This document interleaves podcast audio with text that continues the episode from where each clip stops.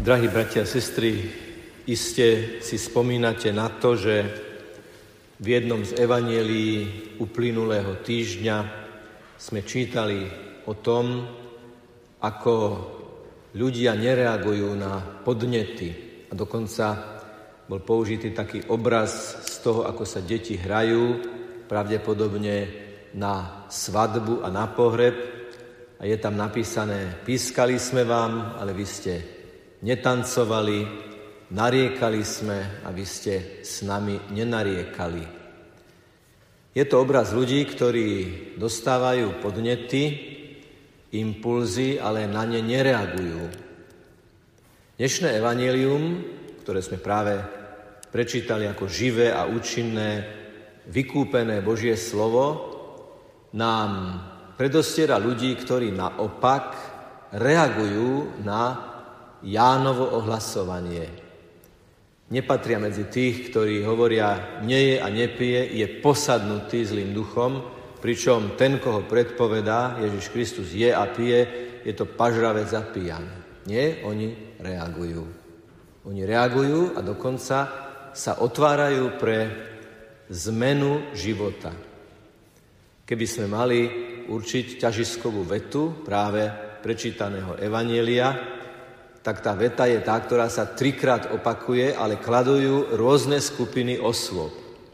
Lebo tá veta znie, čo teda máme robiť. Zástupy sa pýtali, mýtnici sa pýtali a vojaci sa pýtali, na základe toho, čo počuli od Jána, že sa majú obrátiť, že sa majú pokrstiť, že majú zmeniť zmýšľanie, pýtajú sa, čo teda máme robiť. Takouto vetou, drahí bratia a sestry, začína to, čo nazývame duchovná konverzia. Duchovná konverzia, teda obrátenie, môže byť dramatické a jednorázové, keď niekto z určitého štýlu života na základe nejakého vnútorného zážitku zmení svoj život, ale z tohto obrátenia nikto nie je vymedzený, pretože my sa vlastne obraciame vždy vtedy, keď volíme na kryžovatkách nášho života tú úzku cestu lásky miesto tej širokej cesty pohodlia a konformizmu. A tak aj dnešné Božie slovo je pre nás takou modelovou situáciou, do ktorej chceme vstúpiť. Lebo to, čo je tu opísané, by sa nám na jednej strane mohlo javiť ako niečo vzdialené časovo, vzdialené priestorovo i vzdialené mentálne. Vojaci, možno len málo z nás, čo sme tu, muži sme boli vojaci, neviem, koľký sme boli vojaci, tak to nám ešte môže byť tak blízke azda niektorým. Potom mýtnici, to nám je už celkom vzdialené. Kto sú to mýtnici? To sú skutočne už profesie skôr historické. A aj tak, keď uchopíme to dnešné evanelium a pokúsime sa s vierou vstúpiť do tých, do tých modelových postav, ktoré sú nám predostreté tak tam objavíme veľký poklad aj preto, aby sme zažili živé, existenciálne, osobné Vianoce. Teda, že Ježiš sa narodí v našom srdci a my sa narodíme našou obnovou pre pána Ježiša. Keď sa zástupy pýtali Jána, čo teda máme robiť, nebola to nejaká masová otázka, že nejaký kolektív sa pýta ako celok, že čo máme robiť. Takáto veta sa dá realizovať odpoveď na ňu. Len individuálne. Teda, ak sa zástupy pýtajú, čo máme robiť a dostanú na to odpoveď, tak je to odpoveď, ktorá sa týka každého jednotlivého života. V poslednej dobe počúvame najrôznejšie radostné i menej radostné i zlovestné štatistiky o tom, koľko je kresťanov, koľko kresťanov si myslí, to alebo ono o počatí, koľko kresťanov, katolíkov si myslí to alebo ono o eutanázii, o rôznych manželstvách a pseudomanželstvách. A mohlo by sa nám zdať, že ako jednotlivci sa v tom strácame, že sa stávame len akýmsi číslom. Lenže aj ten filozofický prúd, ktorý je postavený na logike Evanielia, tzv. kresťanský personalizmus, vyjadruje to, že Boh berie človeka vždy jednotlivo, ako dobrý pastier, ktorý pozná svoje ovečky po mene. Čiže nemusíme sa lákať to, že sme ovečky, lebo ak nás niekto pozná po mene, tak sme osoby, tak sme individuálni jedinci, sme jedinci, originálny, neopakovateľný v čase, slobodný, obdarený rozumom, obdarený kreativitou, ktorá je účasťou na Božej slobode, ktorú dostávame. Ak teda dostávame otázku, odpoveď na otázku, čo máme robiť, hoci je položená zo strany zástupov, ona sa vždy fokalizuje na jednotlivca, čo máš robiť. No a odpoveď je, kto má dvoje šiat, nech dá tomu, čo nemá nejaké, a kto má jedlo, nech urobí podobne. Je toto vonkajškové aj vnútorné. Jedlo, ktoré zjeme a ktoré nás síti a oblečenie, ktoré nás zohreje. Ale obidvoje tieto ochoty, alebo túto ochotu deliť sa s druhým môžeme chápať aj duchovne. Čo znamenajú šaty v biblickom zmysle slova? To znamená, čo znamená dať niekomu šaty obliec niekomu šaty. Čo sa stalo vtedy, keď sa vrátil marnotratný syn a jeho milosrdný otec ho objal a obliekol mu šaty. No vrátil mu ľudskú dôstojnosť. Takže ak by sme mali aplikovať to, že dajte šaty tomu, kto ich nemá, delte sa o odev, ktorý máte, tak je to aj to, že pri prežívaní vlastnej ľudskej dôstojnosti majte úctu a rešpekt aj voči ľudskej dôstojnosti iného človeka. No ale kedy môže sa vyskytnúť takáto situácia? Myslím, že na jednej z duchovných obnov v minulosti sme o tom hovorili. Predstavme si, že sedíme niekde pri stole, pri káve, pri jedle, alebo len tak sa rozprávame, alebo v kancelárii, v práci a začnú niekoho rozoberať na súčiastky, teda ohovárať a osočovať. Začnú z neho strhať šaty začnú ho oberať o jeho, o jeho ľudskú dôstojnosť, že už k tomu, čo je aj pravda a čo je teda ohováranie, sa hneď prihodí aj všetko to, čo už je osočovanie, je to nepravda. Strhajú z neho šaty, tak ako aj z Ježiša strhali šaty, keď ho ukrižovali. No a tu my mu môžeme tie šaty dať, keď povieme, ľudia, počkajte, veď my ani nevieme, aké má pozadie e, chovanie tohto človeka. My ani nevieme, aké má motívy, my ani nevieme, ako vyrastal. My vlastne o ňom nevieme toľko informácií, aby sme ho takto z pakruky len tak e, hodili mimo hry a vytesnili z nášho spoločenstva. Samozrejme, že veľmi citlivo a empaticky, ale aj veľmi jednoznačne zastaňme sa ľudí, ktorých, z ktorých niekto zlieka šaty. Lebo možno sú to ľudia, ktorí sa týkajú, ktorých sa týka druhá časť tej vety, že ak má niekto jedlo, nech urobí podobne. Možno, že ľudia, ktorých ohovárame, sú takí, akí sú, že dávajú nejaký podnet nejakým svojim čudáckým správaním, práve preto, že ich nikto nesíti slovom, empatiou, otázkou, záujmom. Obyčajný ľudský záujem. Obyčajný ľudský záujem. Poznám jeden kostol, kde sa ministranti dohodli, že urobia všetko preto, aby pán kostolník nebol taký morózny. A dohodli sa tí dvaja ministranti, ktorí boli zároveň aj rodní bratia, že oni budú na pána kostolníka, nech má akúkoľvek náladu, vždy dobrý a usmievavý. A čuduj sa svete, alebo ani sa není čo čudovať, že ten pán kostolníka skutočne viditeľne, zjavne, a môžem to svojím spôsobom potvrdiť, zmenil, pretože oni ho sítili svojou jednoduchou prístupnosťou a láskavosťou. Takže možno preto niekoho ohovárajú, lebo my sme ho nesítili láskou a keď nezacíti lásku, ani tú lásku dávať nevie. Viem, že vás napadnú najrôznejšie, oveľa komplikovanejšie a sofistikovanejšie, zakliesnené vzťahy, v ktorých to nie je také jednoduché, ale možno v týchto jednoduchých príkladoch môže byť zárodok návodu aj na to, ako sítiť druhých ľudí našou jednoduchou, láskavou prítomnosťou. Hovorí sa o istom človeku, ktorý išiel požiadať o krst A keď sa ho pán Farár opýtal, že a čo vás tak pomklo k tomu, že ste sa rozhodli e, takýmto spôsobom urobiť takýto krok, ten mal odpovedať, viete, neuveríte, ale bolo to v situácii, keď som tu na fare stál v rade vybavovať pohreb a vy, keď ste išli okolo, ste sa opýtali, či si nechcem sadnúť, či nepotrebujem stoličku. Táto jednoduchá otázka vo mne spustila, otvorila mi srdce pre už aj vyššie otázky, či láska, ktorú som z vás cítil, niečo, niečo mi nehovorí aj viac.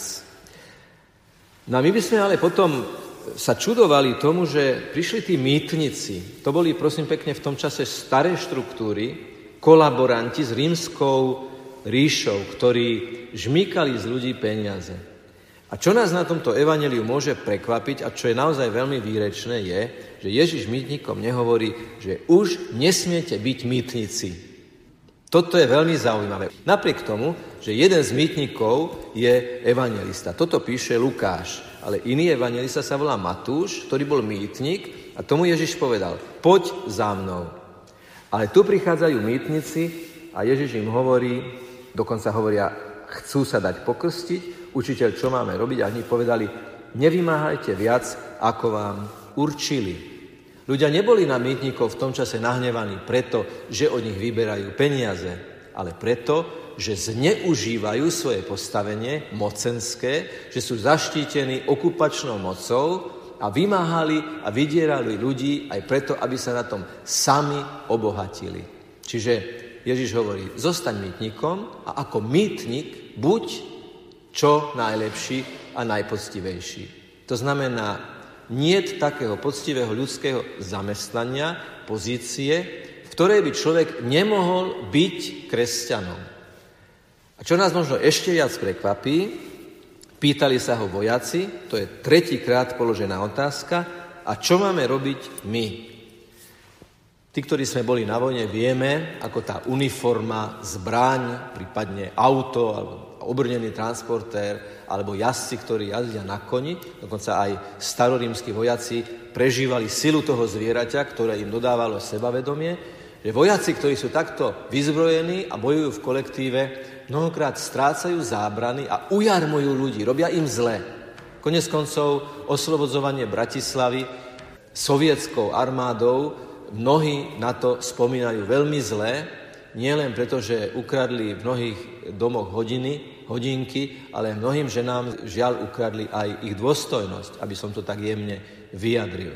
A toto je tiež o tom, že čo sú schopní urobiť vojaci. A predsa Ježiš nehovorí, nebuďte vojaci, ale hovorí im, nikoho netrápte, nezneužívajte svoje postavenie na to, aby ste druhých ujarmovali a im dokazovali, že vy máte na to, aby ste im urobili zlé, nikomu nekryvdite a buďte spokojní so svojím žoldom. Raz ma legitimovali policajti, dajme tomu, že to sú v istom zmysle slova tiež vojaci, vojaci poriadku v našom meste. Otvoril som okienko, odovzdal som doklady a keď mi vracali doklady, tak mi položili takúto otázku. Vy ste farár však? No hovorím, tak nie, farár som kaplan, ale som kňaz, to je pravda. No, že chceme sa vás niečo opýtať. Tak, my ako policajti musíme dávať pokutu, ale ako kresťania musíme odpúšťať. Tak môžeme ako kresťania byť policajti, keby sme mali odpúšťať a zároveň dávať pokutu? Veľmi dobrá otázka, na ktorú nie je až také jednoduché odpovedať. Ale som im povedal, viete, tá pokuta je vymeraná preto, aby tí, ktorí urobia priestupok, mali motiváciu, jednu z motivácií, ten priestupok nerobiť. Tá pokuta je pre dobro celku. Nejde predovšetkým, alebo jedine o to, aby bol ten človek potrestaný, ale aj o to, aby bol varovaný pred tým, aby to zopakoval. Čiže je to pre dobro druhých. Ale vy ako kresťania môžete v prístupe k tomu, ktorý ten priestupok urobil, v spôsobe, akým s ním rozprávate a v poctivosti, v akej mu vymeriate tú pokutu, skutočne podľa toho priestupku, ktorý spravil, môžete byť, áno, policajtmi, ktorí dávajú pokutu a zároveň si zachovajú svoju kresťanskú identitu. Celkom sa im to páčilo, že oni ako policajti môžu byť aj kresťania, dokonca ako kresťania môžu poctivým spôsobom dávať pokuty. Samozrejme lepšie, keď v takejto situácii vôbec ne, nedôjde. Ale esencia toho celého je v tom, bratia a sestry, že v akejkoľvek profesii pôsobíme, aj v profesii, ktorá je na prvý pohľad odťažitá od kresťanského života, v každej jednej profesii je možné byť kresťanom, pretože v každej jednej profesii dochádzame do styku s ľuďmi. Dochádzame do styku buď s klientami, so zákazníkmi, alebo so spolupracovníkmi, alebo s tými, ku ktorými sme poslani. Jednoducho, neviem si predstaviť celkom profesiu, ktoré by človek nejaký kontakt s ľuďmi nemal. A tam môžeme byť tí, ktorí tomu druhému pomôžu, aby prijal svoju dôstojnosť. Tam môžeme byť tí, ktorí druhých sítia svojim úsmevom, svojou empatiou, svojou láskavosťou, svojim prístupom. Tam môže byť tými, ktorí si nedokazujú niečo na tých druhých, ale uznávajú ich dôstojnosť. A tu už navezujem na tú otázku, ktorú ste mi položili a o ktorej budeme hovoriť potom v pastoračnom centre. A to je celá otázka odpustenia, celá otázka riešenia konfliktov, celá otázka budovania vzťahov aj vtedy, keď sú ohrozené nejakou vzťahovou krízou. No a druhý odstavec, alebo druhý myšlienkový celok tohto evanelia hovorí, ľud žil očakávaní, Čiže ľud niečo očakával, prežívali svoj advent, tak ako my prežívame náš advent. A všetci si v Jánovi v duchu mysleli, že on je Mesiáš. A tuto Ján Krstiteľ svojim súčasníkom aj nám hovorí, on vás bude krstiť duchom svetým a ohňom. Aký bol rozdiel medzi krstom, ktorým krstil Ján Krstiteľ a krstom, ktorým krstil Ježiš. Ján Krstiteľ krstil vodou, dokonca to priamo hovorí, ja vás krstím vodou, ale ten, ktorý prichádza po mne, vás bude krstiť ohňom a duchom svetým. Tá voda, ktorá stekala po ľuďoch z Jordánu, voda hraničnej rieky, za ktorou už bola zaslúbená zem, bola symbolom pokánia, kajúcnosti, ale tá voda stekala po povrchu. Čiže to prirovnanie, alebo ten kontrast medzi vodou a ohňom je ten, že očistenie ohňom je konverzia hĺbky, je očistenie do najvnútornejšej štruktúry človeka. Oheň prežaruje a pretavuje, voda, tak povediac, len obmýva. Ale, to treba tiež pripomenúť, voda a oheň sú obidva symbolmi Ducha Svetého, pretože aj voda má svoju veľkú silu a preto v tomto adventnom období dovolme Ježišovmu ohňu, dovolme Duchu Svetému, ktorému ho sme prijali v krste a ktorého sme upgradeovali v Birmovke a vlastne vždy, keď prijímame Eucharistiu a dostávame rozrešenie, vždy sú to impulzy ducha, vždy ten duch hĺbšie a hĺbšie vstupuje do nás. Dovolme Ježišovi, aby sa dotkol aj tých 13 komnát nášho srdca, kde sa možno sami bojíme nazrieť.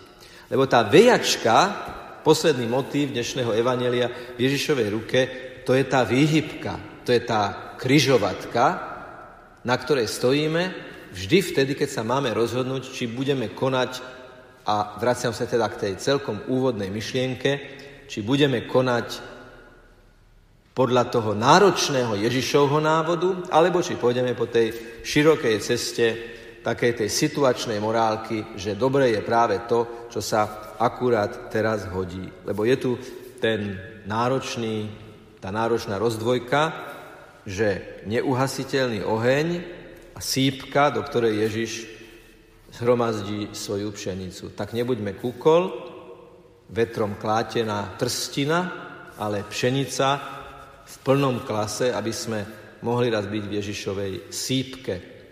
A to veľmi hlboko rezonuje s tým, že teraz obetné dary budú aj v podobe chleba. Chlieb je zo pšenice, chlieb je z, z, z rozdrveného zrna, príjmeme ho do seba, príjmeme ten Ježišov chlieb a samého Ježiša, nalámaného, aby nám pomohol to, čo nám v tomto evaneliu povedal, aj žiť a uskutočniť, a tým nám odpovedá aj na tú otázku. Lebo aj my sa ho pýtame, pane, čo máme robiť? A on hovorí, počúvajte evanelium, čo práve robíte, a potom príjmajte Eucharistiu, v ktorej ja vstupujem do vás, aby som vám pomohol splniť to náročné, čo som od vás v Evaníliu naozaj žiadal. Ono je to ako v tých e, talk show niekedy, že ten moderátor vyjde von, opíše hostia, ktorého pozval, povie, aký je, povie, čím nás môže obohatiť a potom povie, práve prichádza. A za veľkého potlesku potom ten